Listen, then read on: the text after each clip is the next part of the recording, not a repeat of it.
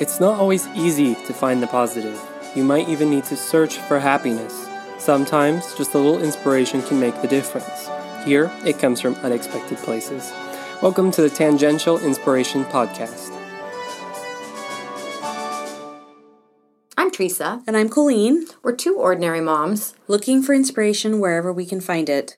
Welcome to Tangential Inspiration Podcast. This is Teresa, And this is Colleen. and I'm going to chat about a woman named Peace Pilgrim. Never heard of that Yep. before. I hadn't either, but she was an amazing woman. Sadly, no longer with us, but Okay. that's going to be my chat tonight. I am going to talk about some of the challenges and the triumphs that people with missing limbs face. Oh, I can't wait to hear about that. Yes, I'm excited to talk about it.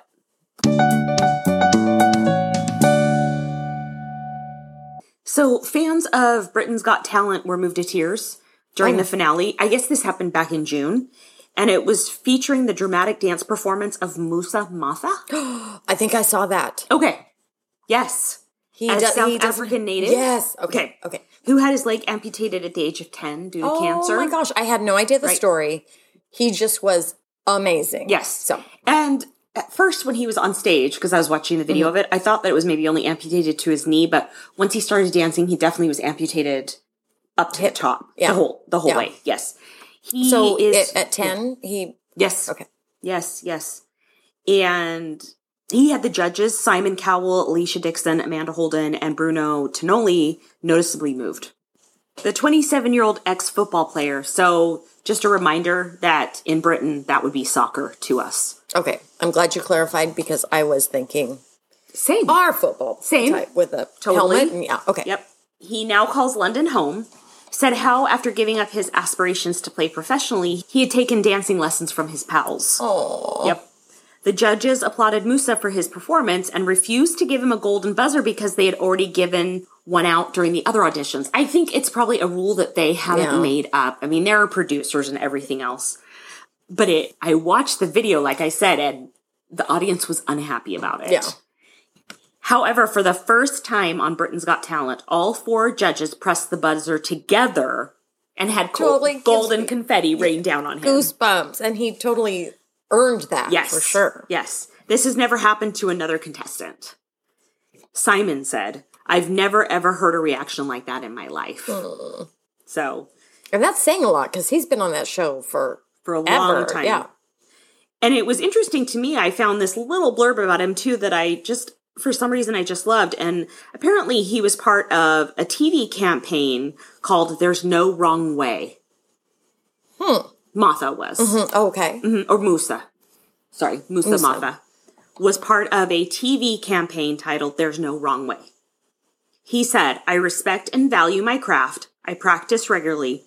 I'm open to new ideas and new lessons. In everything I do, I do my best. No compromise. He definitely practices a ton. Yes. I like Yes. that too. It actually no scared me. You guys should go watch the video. It's on YouTube. Because at the beginning of his performance, he falls. Yeah. And it almost, at first, I thought it was real. Yeah, me too. And it kind of freaked me, too. out. Like this poor So guy. You should you should really go watch Yeah. it. And it made me think about how strong he has to be because our bodies are really made symmetric. symmetric. Yeah. yeah. And so it was I know this sounds crazy, but as he was dancing, I thought, I wonder what that other leg looks like. It's probably so muscular, so strong, good core to Mm-hmm. Yeah. also keep yourself Absolutely. straight Yeah. like that. I was just really impressed. So Whole check body. it out. Whole body. Yeah. Yes. Yeah. I really can't do it justice. You No, need to go check it out. go watch it, Yes. for sure. And so as I was looking into this, my husband had actually sent me something about a no limits camp for kids that are missing limbs. Oh, yeah. it's called- another great suggestion from Jeff. I know. Yay, Jeff! so good. It's called Camp No Limits. And the No Limits Foundation is a nonprofit organization providing camps for children with limb loss and differences. The camp aims to provide education, mentorship, and support these children and their families, which I thought was really, really cool. Camp No Limits fosters a welcoming and supportive community in the hopes of helping all those who attend camp. And it was started because this woman named Mary was working with a little boy named Nicholas. And Nicholas was Mary's very first patient with limb loss. He was only two years old. Hmm. She was working at a private pediatric therapy clinic in mm-hmm. Maine. And he, like I said, he was only two and a half years old and he was missing three limbs. Oh my gosh. baby. I just can't even. Mm. This didn't stop Nicholas from being a cheerful kid with a big smile on his face and a spark in his eye. I just love that. Mary found herself in awe of this young boy as he approached anything asked of him with steadfast determination and a willingness to give it a try. Mm. Colleen is making me teary here. I just love little kids Yeah. too. Or I should say Nicholas is making me teary yes, here. Yeah. yes. Hanger prosthetics and orthotics, which we that's actually a national place that does a lot of orthotics and prosthetics. Mm. Uh, Just working with injured workers and stuff that have lost limbs, that's who we always work with Yes. as well.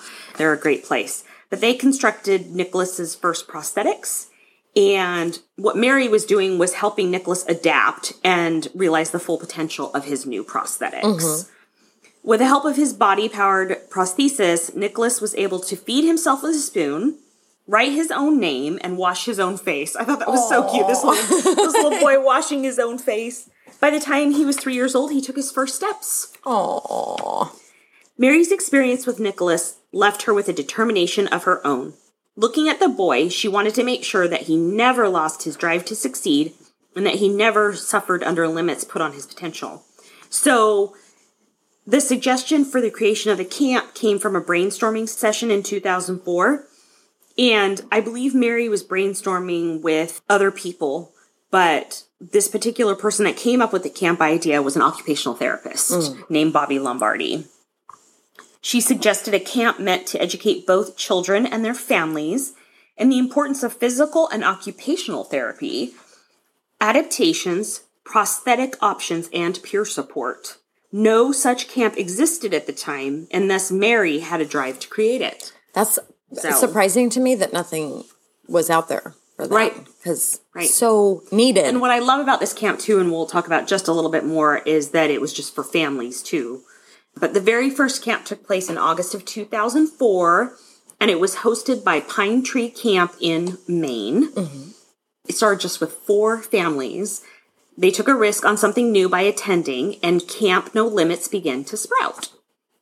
That small camp has only grown into something so much more, reaching across the country to provide kids and families the same care that Nicholas received years ago.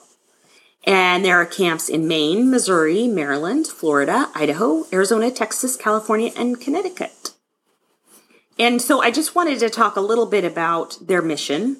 It's to educate and empower young people with limb loss slash limb difference and their mm-hmm. families to discover and develop a healthy, happy, and independent lifestyle. So these camps have impacted over 1,400 people. There's 400 families served with 1,200 individuals. This is another just great thing. 88% of the families are funded by sponsors and donors. Oh, that's That's a huge That- that percentage. is huge. And like I said, there's 10 camps nationwide. There's education there from certified therapists, prosthesis, adult amputees, which I thought that was cool too. And various Hmm. Yeah, great organizations. role models for 'em. Exactly. Available at each camp. There's peer support. Campers and their families share thoughts, feelings, concerns, and successes about living with limb loss. There's physical therapy. They educate campers on the proper way to run, bike, ascend, descend stairs and ramps, That's- which we take that for yeah, granted. absolutely. Going up and down stairs. Yeah. And fall safety. Like if you fall, How to fall sa- yeah, How to fall safely. because it's going to happen. I mean, It is. It's part of the, the whole. You know. I mean, it happens to us. yeah. yes. I mean, truly. Yes. General suggestions on how to prevent or correct abnormal posture and gait deviations are also discussed, which is really important too. And mm-hmm. that's why when I was talking about Musa, you know, when you only have one like that, I'm sure Yeah. you've got to work on your core. I mean, the dancing probably helps, of course, but you know, to keep yourself But a lot of work with that dancing. I'm sure it Yes. helps. But the hours Yes. that guy has spent preparing for that. Yep. And occupational therapy, if you don't know the difference between that and physical therapy, occupational therapy is more about activities of daily life. So, occupational therapy works with the kids on dressing, bathing, grooming, meal prep, writing, and cutting with scissors. Oh. Which Yeah, don't even think I- about that. I know. Yeah. I use scissors every day, just here and there, right? You're cutting off a tag on your clothes. I was gonna say, Colleen, mean- what are you using scissors no, but every day I for? mean, But you're right. Seriously, like Yeah. the other day, I was folding something and there was something hanging off it. Clip. Yeah, yeah. You know, you just use it so much more than you think in food too, obviously. And also, proper techniques using adaptive and prosthetic devices are discussed. So this was just so amazing to learn about, and I just love the thought of this. And you can learn more about this camp at nolimitsfoundation.org. I love that, and I too. love that 88 percent of it is you know Yes. funded because Right. they're already the expenses they have just Right. for in general are enormous. just from so work, prosthetics are.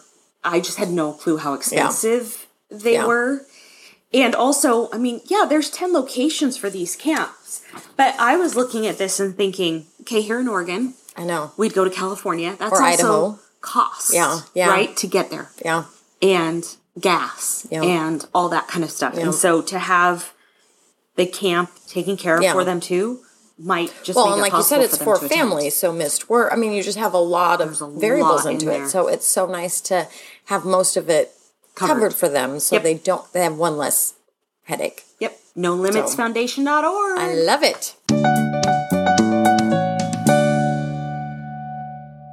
So, Colleen, do you have anything you don't allow yourself to buy?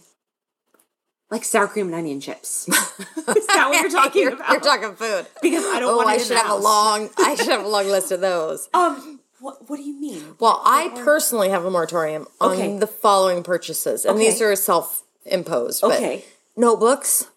Oh. I I have a just I love notebooks. Okay. I love paper stuff. I love Okay. hats are on that list because Okay. I've got a lot of See, None of these are Lids. like something that's like so exciting for me. So keep going. Uh, leggings. Oh. I love fun leggings. Furniture to refinish. oh. I love upcycling and but I'm very particular about furniture. If I don't have a home for it, it doesn't, Mm-hmm. doesn't come come home. in. well, my home for it is in the garage, that's so smart that's why I'm not- stingy. I'm not, allowed to. I don't Um, want, you know, to me, it's stuff, just stuff. Uh, stuff. Yeah, exactly. That's why I'm not buying anymore. Wrinkle cream. Oh my gosh, I didn't realize how much wrinkle cream I have. Different types that I'm like, oh, this will be the next. Yeah, So, Yeah. I've been using um, the same thing for a couple of years, so I just really like it. Yeah. I really like it, and so I don't go outside yeah. See, I'm If there's a sale on that, then I buy some, but I'm just Besides that, just wait till you're like a normal person. yeah. Games. I have way too many games. okay. I'm especially not. I'm. We had game night last night. and We Right. played a new game called Mansplaining. So I am not buying any more games of the mansplaining type, and only because we were playing games with, you know, yes, my kids are adults, but Are you the only girl there? no. Okay. no. Okay. But still, it was just things that were. I mean, I just need to. I'll. I'll pl- we'll definitely play it again. But I'm going to go through and select some cards to remove from the game. Okay. So it's a fun game.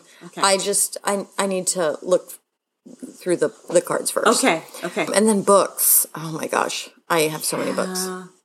But I can let them go. Yeah. Well, I can let them go once I read them. Oh, oh, yeah, okay. yeah. I might let them go before I read them. I don't know. Yeah, maybe not. Gosh, I am trying to think of something though that I have to stop myself Yeah. from. I don't know. Home decor a little bit. Mm-hmm. So I really like. I like to change my home up for the holidays. Yeah. So I can I can overdo. yeah. But this last year I went through every bin Mm-hmm. and cleaned it out as as the year progressed. Good. That feels so, So, good. I know. It feels so good. So I'm trying not to refill it. The hardest two on that list for me are notebooks and Okay. books. Okay. I've bought you a notebook. I know, and I loved it. See, that's the thing. I love. she didn't I have love, to buy it herself. Awesome. Um, I just I love notebooks. I love paper I stuff, do too. and but it has to be a good notebook. yeah, and a it good does. pen. Agree. and it's not that I'm not ever going to allow myself to buy them No. again. I have to get through my current stacks first. Yes. I recently finished Peace Pilgrim, so I guess if I go with the one out, one in, Okay, rule, yes. I can go buy a new book. Okay. But I can't take credit for finding this one. My husband spotted it at in the books at Goodwill. Okay. I knew he had a good find with the cover alone, and I got to show Colleen this. Okay. It's an elderly lady walking along, you know, this long road that Country seems road. to It's be a going long country forever. road. Yep. It's kind of got a blue tinge to it. Okay. So kind of a peaceful, Yeah, you know, whole thing. Road that goes on forever with a sweatshirt that says "Peace Pilgrim" Right. across the front. The book isn't a biography per se, since Okay. she sadly passed away before she wrote one, but instead it's a compilation of her talks, her interviews, and letters that she shared with people. I think there were like five admirers of her that got together How cool is that? and put this book together. So, yeah, they just wanted to carry on her her mission.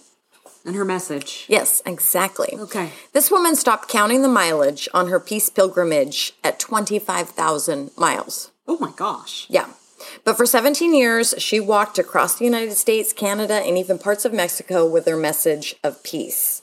I watched an older documentary on her, Okay. and I think one of my favorite points that someone made when they were interviewed about Peace Pilgrim was that she wasn't anything special.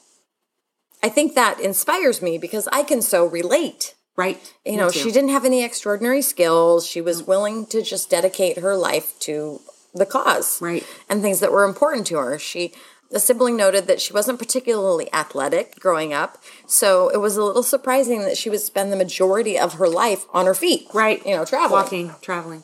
I'm having Forrest Gump flashbacks.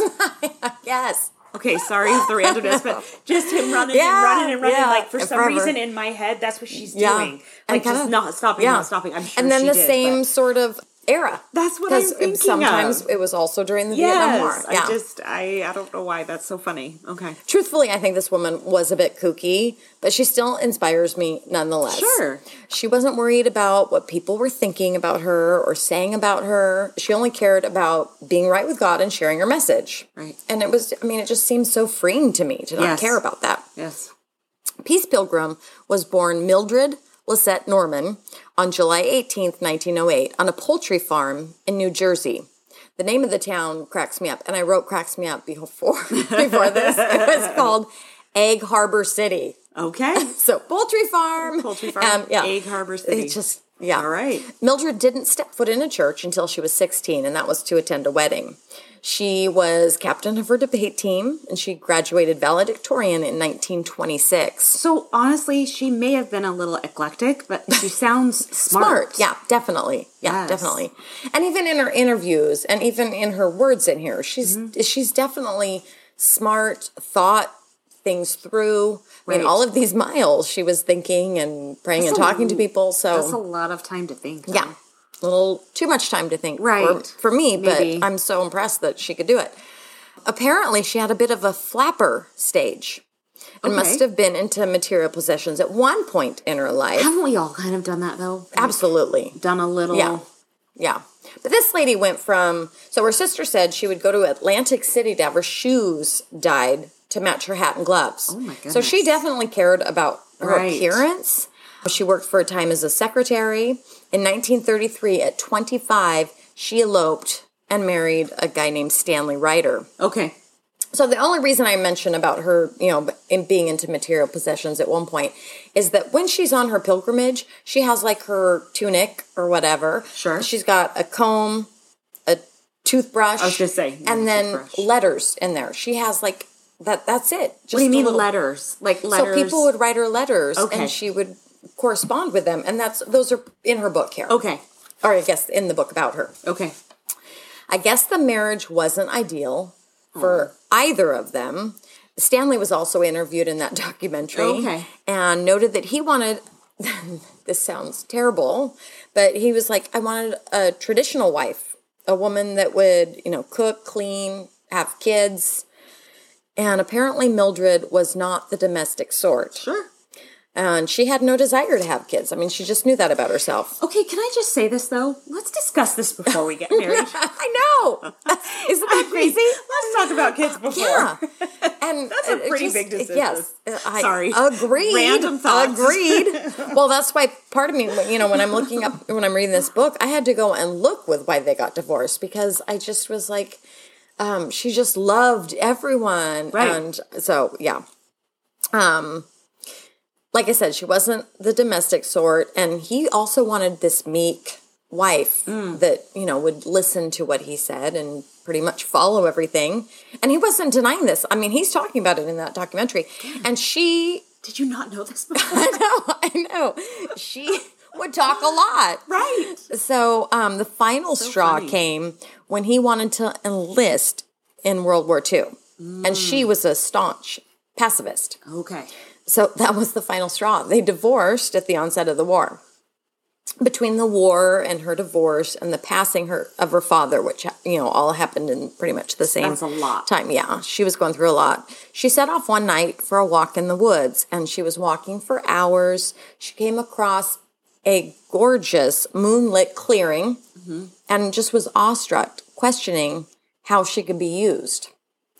So she knew the answer after that night and began a 15 year preparation period to make sure she was properly ready for this pilgrimage. Wow. Like at one point, she did a 45 day fast. wow. I know. I mean, I don't know what all she was allowed to have. I don't Right. care. No. Five day fast, I can't do. Right. Um, she volunteered with peace organizations, including the Quaker American Friends Service Committee and the Women's International League for Peace and Freedom. She became a vegetarian and stopped drinking coffee. Now, this was decades before the dangers of processed, you know, white flour Right. and white sugar Sure. were revealed. But back in this day, she quit those because Right. they weren't natural. Oh, So interesting. She okay. was way ahead of her. It was time. more about being natural. Yes, Just she- okay. yeah. Okay. taking care of her body because Right. that's how you know she'd been given it. In 1952, Mildred walked the Appalachian Trail in one season, becoming the first woman to do so. She would talk about the hills and the valleys. She was 34 years old, by the way. I was just Doing doing, that in my head. Okay, 34. Okay. I kind of like to keep track of yeah, where, where people she are is. in their Yeah. age and right. I like that. Um, She would talk with people about the hills and the valleys, both physically and metaphorically. She decided that it was time for her pilgrimage, her first one, because the Korean War was raging on and McCarthyism was ruining lives here in the States. So she walked ahead of the Pasadena Rose Parade, like it was January 1st of 1953, talking to people and handing out these peace petitions. Um, some doubted her sincerity because this woman, she wrote her own press release. And one of its one of the comments said, out of the early morning mist, there appeared a woman. it just it sounds like a fairy tale. love it. But um, Oh, that's that- Yeah, that's that's just she was who she was. right. So when the parade stopped, Mildred kept on going. Kept walking. Yeah. So she walked for 28 years after that. One woman thought she had Baha'i beliefs. Oh, okay. That's which- a religion. Yes, and to- I will be what that talking about that in the future because Rainn Wilson, I am so excited to talk about him in the Oh, future yes. because um, I talked about that bassoon king, and then um, he's got soul pan. So anyway, to be continued with Right. the Baha'i thing, but um, some college students felt she was a bit of a Christian scientist. I think maybe the reason they thought that is because they are really the body is the temple that God gave it, and Okay. she was so careful. You know, she exercised all the time, and she was careful with the, what she ate. She was a vegetarian. Right. Two young men thought she had a touch of Eastern philosophies. Some, you know, heard her her talks and thought Jewish, Muslim, and some even thought Unitarian lessons. I kind of like how it applied to everybody. yes, I do too. Let's I do not too. pigeonhole her. I feel like it was more exactly. like some of this can apply to anybody. Exactly. When someone told her that she was, you know, only sharing what the saints had said so long ago, she Mm-hmm. replied, I know there's nothing new in my message, just the practice of it. Mm-hmm. So the heart of this woman has amazed me. She um, had a job as a teenager at like some five and dime store, and she um, had wrong change. So she rang. She didn't have enough change, so she rang no sale okay. because she needed to get it out of another register, whatever. So she got in trouble for whatever reason. They weren't allowed to get in, ever do no sale. Right. So um, she ended up talking. Her manager, you know, explained to her the story, and she got reinstated as a cashier. But the person who had um, trained her got in trouble and really did not like her. So one day she went by her desk and she saw all these dead flowers. So here this girl hates her, and instead Mildred gets her new flowers and fills the vase with new flowers and That really is though, like love your enemies, yeah, right? yeah. Well, they ended up the woman forgave her. yeah. They were arm in arm the next day. They That were is buddies again. That is true. I But mean, that's what Saint said. I yeah, mean, that's it's just.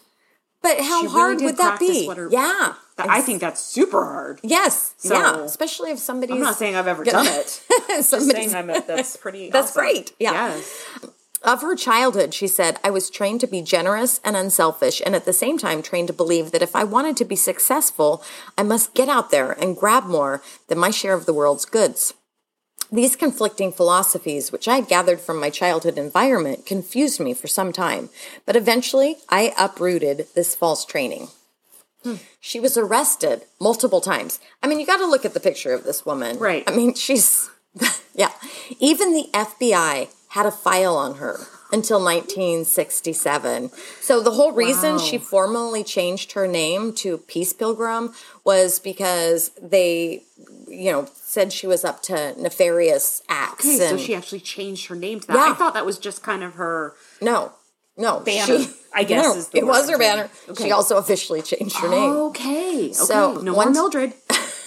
Okay. One time she was walking on a lonely stretch of road and was picked up to be taken to jail. The officer couldn't believe that she'd be out there. You know, he's like, this is too dangerous.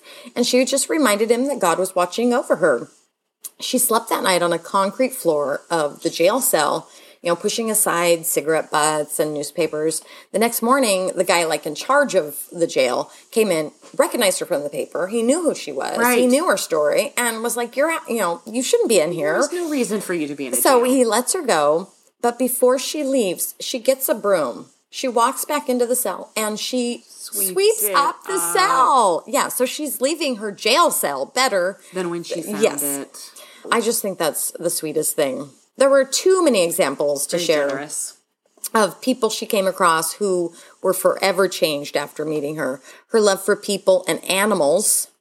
Obviously, she was a vegetarian, Sure. but one woman in that documentary said she wouldn't swat at mosquitoes. Like, she wouldn't swat, kill them. She would just like shoo them away. Shoot, shoot. Mosquitoes. No, thank Like, you. yeah. So she pointed out that when you harbor They hate bite you. I know, exactly.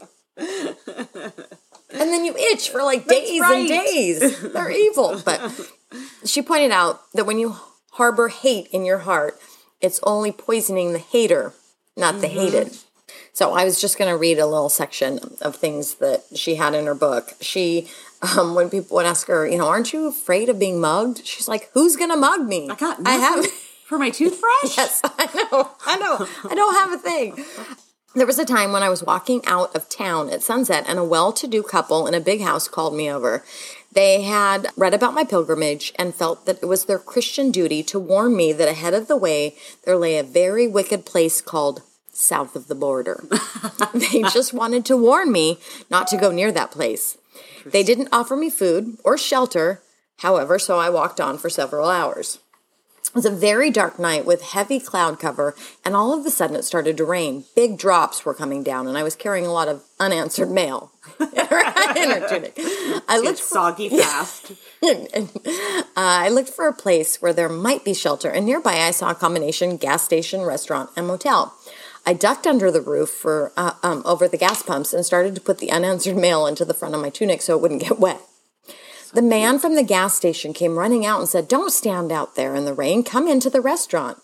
The man in the restaurant said, Oh, we read about you, and we'd like to offer you a dinner or something you want. By the time I realized where I was, do you want to guess?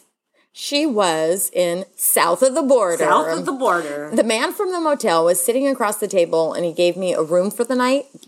And they also gave her breakfast in the morning. Awesome. She said, you know, they might not have been great people. She didn't know, but they were much more of the Christian fashion than the ones They still were generous yes, with what they had. Who had warned the you know, the Christians who had warned her about south of the border. So I also really admire how she viewed and perceived things. One time she found herself in this blizzard.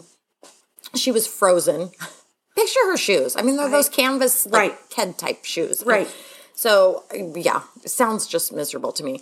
She couldn't see her hand in front of her face. It was coming down so hard. She began what I think was hallucinating. Right. And I think feeling like it was her time. She was going to go. Hypothermic, Yeah, probably. absolutely. Right. She saw an angel that pointed out a bridge. She made it to the bridge and sheltered underneath it, waiting out the storm. She would tell that story saying how most people would look at her and say, you know, that poor old lady in the snow and feel sorry for her. But she saw it as a miracle because she had been given shelter, Right. which just impresses me that she could put that spin on it. I think it kind of also like how she was saying the saints or the apostles Mm-hmm. did the same thing. You know, Jesus kind of sent them out with nothing and said, rely on the people around Yeah. you to help you. And it kind of reminds me of that. And I think that's, Yeah. I wonder if that's kind of what she was thinking. Trying to do. I'm just going to rely on Yeah. who will help me out. And she absolutely did. And, she when they didn't, did. she would have like strawberries or wild berries on, you know, she'd be Right. like, I just had all sorts of, you know, Yummy fruit. a feast. Yeah. Right. Um, she walked the country seven times. She didn't accept money, but people helped her with shelter and Mm-hmm. food. Often, like I said, it was the people with the least that helped her the Mm-hmm. most. In 1964, she stopped counting her mileage, but she had worn through 29 pairs of sneakers, and they think that those averaged 1,500 miles a pair. What's interesting that, you know, with running shoes, they suggest that after 300 to maybe 500 miles, Okay. you replace your shoes Right. just for your knees and your hips and Sure. just to keep your body. Especially as you get older. too. Yeah. And these are it. like those cam, like Right. no inserts, no sole to them. And um, yeah, she went 1,500 miles on them. So it, they think that she went like 43,000 miles in her time. The night before she passed away, she had been praying with a preacher and told him, When my work on this planet Earth is done, I want to move on very quickly. So on July 7th, 1981, she received a ride to a speaking engagement at a senior citizens luncheon near Knox, Indiana. Their car was hit head on and she died at the scene. Wow. It was one week before her birthday. And it's sad. She had a lot of close, like that almost happened many times. Okay. But, or she'd get in a car and it would be, you know, she just felt like something was off, or she'd get in a car because she was hitchhiking Right. often too. She would also, to make sure she kept track of her where she was going, Mm-hmm. she'd put an X on the road so she'd get a ride to where, you know, into town and get food.